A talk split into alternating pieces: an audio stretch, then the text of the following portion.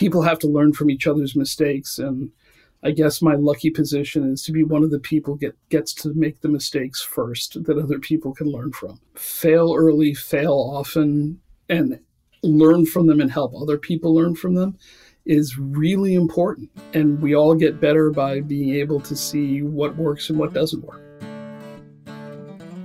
I'm Sam Ramji, and this is Open Source Data. I'm here with Stephen Jacobs, a professor in the School of Interactive Games and Media at Rochester Institute of Technology, where he's a professor in the School of Interactive Games and Media. Twelve years ago, Stephen ran a course for students to develop educational games for the One Laptop Per Child program, also called OLPC. This was the tiny acorn that grew into the first minor in free and open source software and free culture and FOSS at Magic. Together, they're one of the largest and most comprehensive free and open source software university programs in the world. Recently, Stephen became the director of the new Open Programs Office called Open at RIT, which is an initiative dedicated to supporting all kinds of open work. This new office aims to determine and grow the footprint of RIT's impact on all things open. Stephen, welcome and thank you for taking the time with us today. Well, thanks for the invite. I look forward to it. Well, we've heard uh, we've heard from a bunch of folks that we uh, that we know, uh, love, and respect about your work, and uh, a couple of the folks that I've talked with most recently are uh, Nithya Ruff, who is also the executive director of the Linux Foundation, and Chris Aniszczyk, uh, who's both the, the CTO for the Cloud Native Computing Foundation and also one of the co-founders of the TODO Group, which I think you have a link to as well. I'd love to hear a sense of who you're in relationship with, and and talk a little bit about the work that you're doing today. So, probably about five years ago, I started going to OSCON with my students. We we got a community table to talk about the work that RIT was doing, and that's where I, I met Nithya and got an invite from Chris a couple years later to present to the TODO group to talk about what we're doing. So, actually, Nithya got her first set of degrees at the University of Rochester, and I was able to bring her back to Rochester, where she hadn't been in a bunch of years, to present to my students. So that was a lot of fun.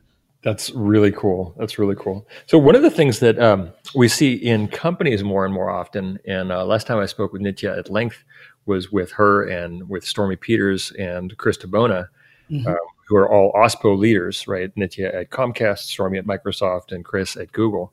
Um, so it's increasingly common with companies, especially software companies, but RIT is one of the first universities to create an OSPO. So I'm very curious in how you'd summarize the 12 years of work that it took to get here. So the 12 years of work was all academic and started with the Give One, Get One program for one laptop per child, where I wanted my students to begin to make educational games for that community. Um, for those who don't remember it, OLPC was an effort spearheaded by MIT to create a, a small, durable, open hardware, open software platform for the developing world. Not it's necessarily to teach computing, but if you have a one room schoolhouse, you don't have a science lab and a music room and a library and all those kinds of things that the computer could bring in addition to bringing programming. And that was my first engagement in the open source world. And my students really latched on to the, the ability to do open source work, the ability to do humanitarian work. And so we went from one course to two courses, and then we started doing hackathons and we started finding ways for them to get uh, full time paid internships, either on their games or working with other NGOs. And then they asked for a minor, so we built a minor, and then we created this LibreCorps entity to formalize the practice of working with NGOs to find uh, students to work within their open source communities full time for a semester. And that work we provided began as programming or technical support and then evolved to being essentially open source community mentorship.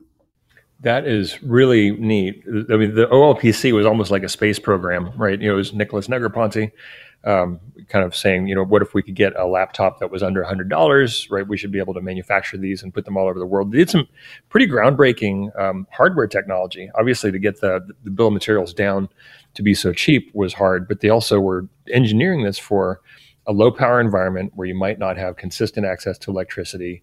And certainly networking was a challenge. So, one of the things I remember is that they had a system on chip, uh, mesh Wi Fi design, where only one computer in a fleet would need to actually have a, a firm connection to the internet, and everything else could share it. Uh, so, just amazingly cool technology.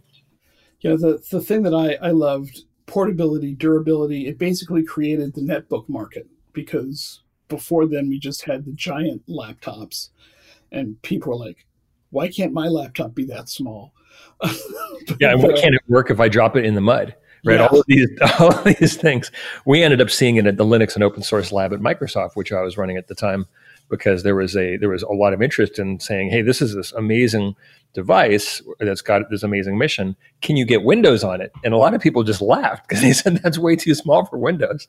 Uh, you know, it's you know the definition of a, of a, of a small footprint, you know, Linux uh, environment. But we did figure out how to get uh, a tiny version of Windows on it and uh, un- understood what was happening in the driver layer. It was a, a very very fun, challenging project. But you turned like many companies uh, that are for profit. You turned commitment to open source engineering into doing all of these other things that end up being part of the profession of open source and you've evolved to being an open source programs office right there's so much more than just the code how do you govern it how do you relate to it how do you contribute to it how do you bring new members on board how do you manage the projects so that's that's a kind of a breakthrough that you've created in an environment where most people are just focusing on let's teach the kids computer science. This is all the stuff that the industry actually needs around computer science. Well, I'm not a computer scientist. I'm a I'm somebody whose educational background and training was in in media, and so the collaborative piece and the community piece are what really spoke to me about open source versus the technology. And and it's what spoke to the students to a, a large extent and and everything else has been by accident. And the great thing about working with the university administration over the last year to have us create an OSPO at the administrative layer is it now provides me the opportunity, I hope, to be able to mentor my peer faculty and the staff the same way we've been mentoring the students in these practices. That's really cool. And it seems like there's more general interest in openness at the university too. Right? I noticed that you left out source from the name, right? Open and RIT. So I'm sure you, there was some some thoughtful intent in making that uh, a larger tent, so to speak. Unlike Google or Facebook, which is primarily a software company, they eventually evolved into to hardware and, and other things as well, right? At at a university, I have people doing open software, open hardware. They're doing digital humanities with open data and open mapping. They're doing um, open science. They're using Creative Commons licenses. And I didn't want to have a name that might have people look at it and say, oh, open source is software. I don't do software. I'm a hardware guy, or I'm a, I'm a media person, or I, I do science, right? And then walk away from what we could offer. Yeah, it makes perfect sense. What, what do you think in uh, in making that tent bigger? What do you think is the biggest misunderstanding uh, folks have around open source programs offices? Because you've you've ended up training a lot of folks, and of course you've got the you've got the FOSS minor. So there's a there's a lot of a lot of intellectual capital that you and your students and uh, and fellow teachers have built out here. Well, I think in academia broadly, the the whole idea of an open source programs office is a new thing, right? Traditionally, IP has been handled, you know, through the tech transfer office, mm-hmm. right? And and a lot of universities have, you know, guidelines for faculty on how to use open source licenses or how to do the discovery to make sure that they're not infringing on anything. So it's all been handled kind of as its own little am I going to get a patent or not corner of the university mm-hmm. versus the broader picture. And so Johns Hopkins gets, you know, kudos for being the first university, you know, in July of 2019 to start going around OSCON and saying, "Hey, you know, we've we've convinced our university to let us open an open source programs office." And me having talked to them about that, then several months later was able to go to my administration and say, here's a 10 page white paper on why we should do this. What do you think? And they were receptive. They wanted to make sure there was buy in across the university, which we were able to prove. And they wanted me to write a charter, which is on our website that anybody can see, is what, what my marching orders are for the next two years. And they set us up and let us run. Which is amazingly cool because effectively you have open sourced the OSPO. I was really struck by in your work is how it mirrors the change happening in large enterprises, right? I have the privilege of sitting on a few uh, councils that determine sort of technical merit in promoting great individual achievement, like you know who becomes a technical fellow, who becomes a distinguished engineer, and the industry is still stuck uh, in many places in analyzing someone's contribution as an individual senior technologist based on their patents. Yeah. Yet, if you really want to change the industry, you have to push into open source, which is the opposite of patents. Academia Similarly, is all about measuring publication as a mechanism for advancement. So there's a big question for all of us around how does open source work as a metric instead of for academia instead of classic publications. You've done a bunch of a uh, bunch of work on this recently, and I think much more to come. How are you managing that cultural transformation from patents and publication to uh, utilization of open source contributions? Well, it's it's early days. It's it's currently in the thinking stages. A university is weird in that it's kind of like if you saw the old Doctor Dolittle movies, right? It's kind of a push me pull you, right? It's this two headed beast. On the one hand, it's supposed to disseminate its research and and build the greater pool and, and do all those kinds of things. On the other hand, just like any other enterprise, it needs revenue through patents and and licensing and that kind of stuff to be part of its portfolio of how it stays alive. And so it's a very fine line. And in fact, I was just listening to UCLA's uh, their technology group. They they had this whole set of in between licenses that they've just created that, that aren't copyright, patent, and trademark and aren't fully open, but are these kind of you know, academic use only or try it commercially for 60 days or these other sets of licenses to try to navigate that. I would like academia and I would like RIT hopefully to be able to lead in this to start looking at the data that we generate from our open work in much the same light that we look at journal article publication, right? The, the gold standard for a, a, faculty member or researcher to get a promotion or to get a salary raise or to, to base their career is not necessarily on how many patents, like it was in industry, as you mentioned, but at least on, on how many journal articles and, and how much their peers are using their work.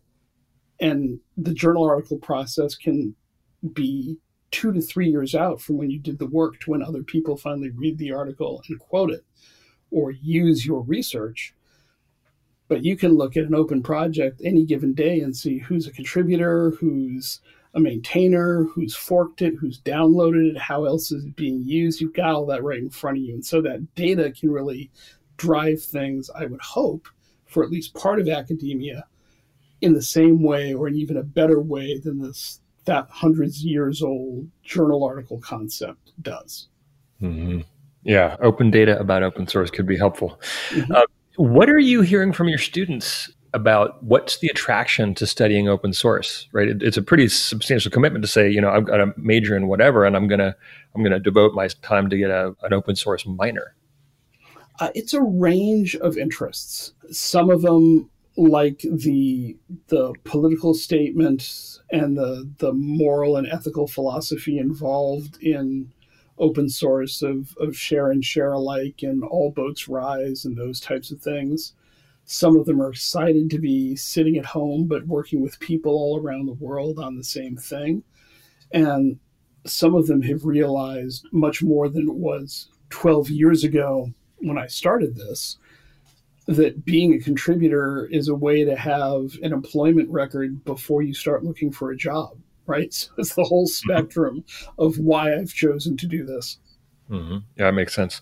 Do you see people uh, looking for work in open source programs offices as their first job out of school, or kind of what guidance do you have for people who are uh, either you know graduating, recently graduated, you know, and really excited to make open source program management more part of their their day to day life? I've had a little bit of a spread. I've had most of them still go in as is like junior software engineers, right?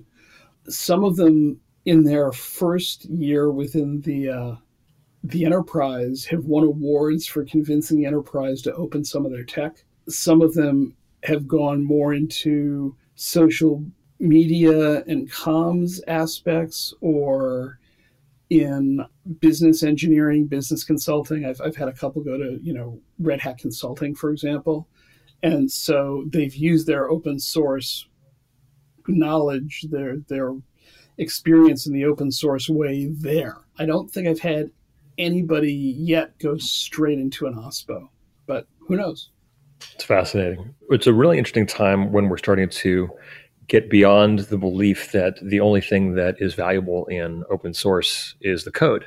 Yeah. We're going to see a lot more view of the full set of skills that are required to make projects popular, successful, onboard new developers, make sure the documentation is good. So, what contribution is defined as is starting to change. And I think OSPOs are doing a good job of that. And I think that's something that you're providing leadership in.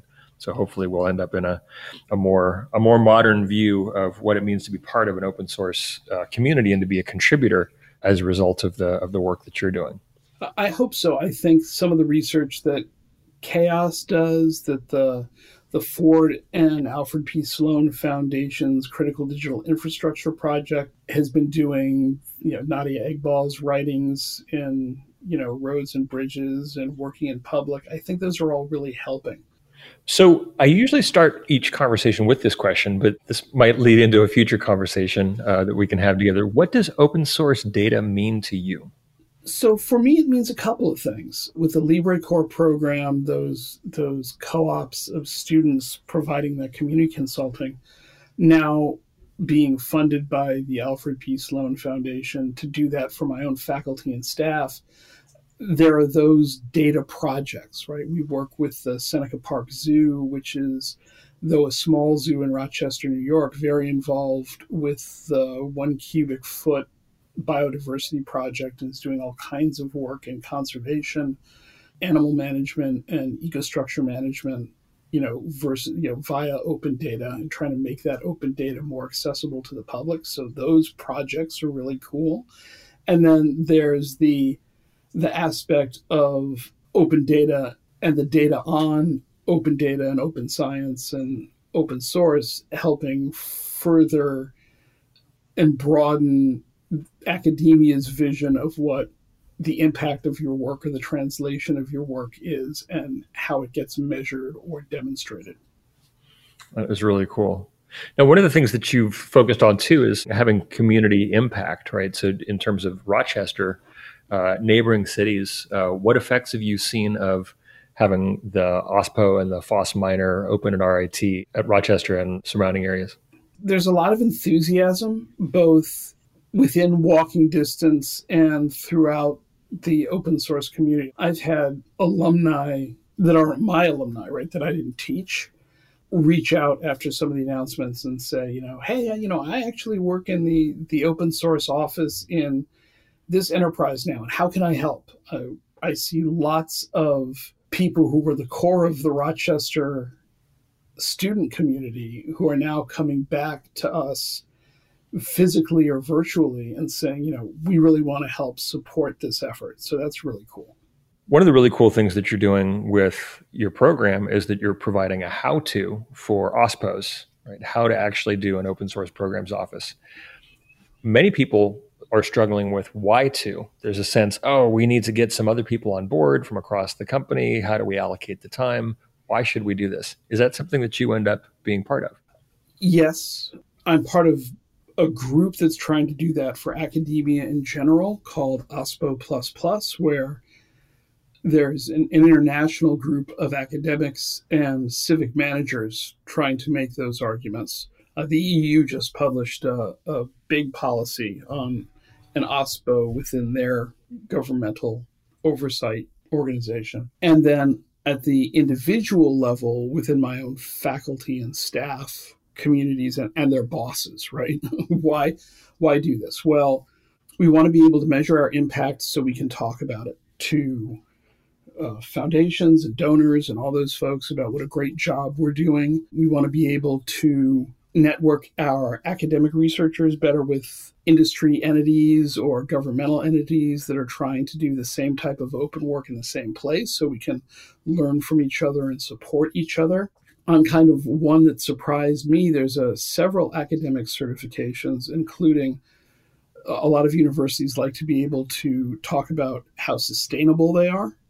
And there's a sustainability certification for universities called stars and we can actually improve our rating in sustainability by a couple of points by being a good open source citizen within academia, which I never would have guessed. Yeah, that is fantastic. So, so these are the kinds of sell points, right? And and then should I get to the point where I can look at people who are pre tenure and say, hey, we're going to take your metrics and use them as part of your portfolio to get your tenure, that'll be a really big thing. Yeah, I think you were in a magical position to be a lever for many people who are trying to change their organizations and their cultures. So the work that you've done on the 10-page paper to establish Open at RIT, your ability to, to publish and share, all of those are going to help lots of people move forward. Because what I often find is people have good ideas, but they're also working super hard just doing their day jobs.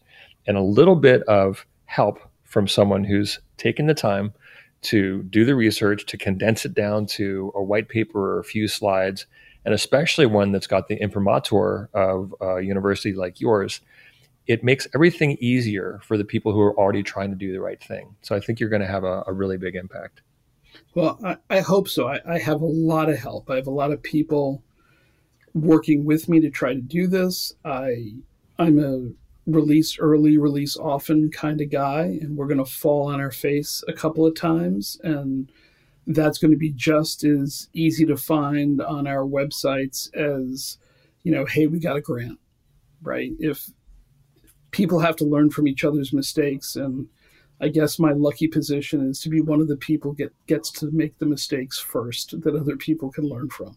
That's awesome. Open source is all about making our mistakes in public. So, uh, so Stephen, we usually end each episode on this podcast with one resource you'd recommend to our audience. So, I'm sure you have an abundance of resources for your students. So, it may be hard to pick one. In in which case, is there a piece of advice that you're constantly trying to hit home with? Really, I think the stuff you and I just talked about, Sam, fail early, fail often, and learn from them and help other people learn from them is really important. And we all get better by being able to see what works and what doesn't work. That's the, the heart of this orientation of our community. Share what you learned, share your failures, and share the things that worked as well. And we all we all move forward together a little bit faster. Well, Stephen, thank you so much for your time. Thank you for your your your leadership of Open at RIT, and thank you for your your generosity of uh, sharing the sharing the limelight with so many of the folks who are engaged in in FOSS Magic and uh, and open at Rochester Institute of Technology. Well, thanks for the invite. Great talking to you, and yeah, I'll go back in two years when my trial period is over, and we'll see if I succeeded or not. Absolutely. I hope you'll publish that ten-page white paper soon, so that we can all learn from that. Sure. Awesome. Thank you so much. Thank you so much for tuning in to today's episode of the Open Source Data Podcast, hosted by DataStax' Chief Strategy Officer, Sam Ramji. We're privileged and excited to feature many more guests who will share their perspectives on the future of software, so please stay tuned. If you haven't already done so, subscribe to the series to be notified when a new conversation is released, and feel free to drop us any questions or feedback at opensourcedata at datastax.com.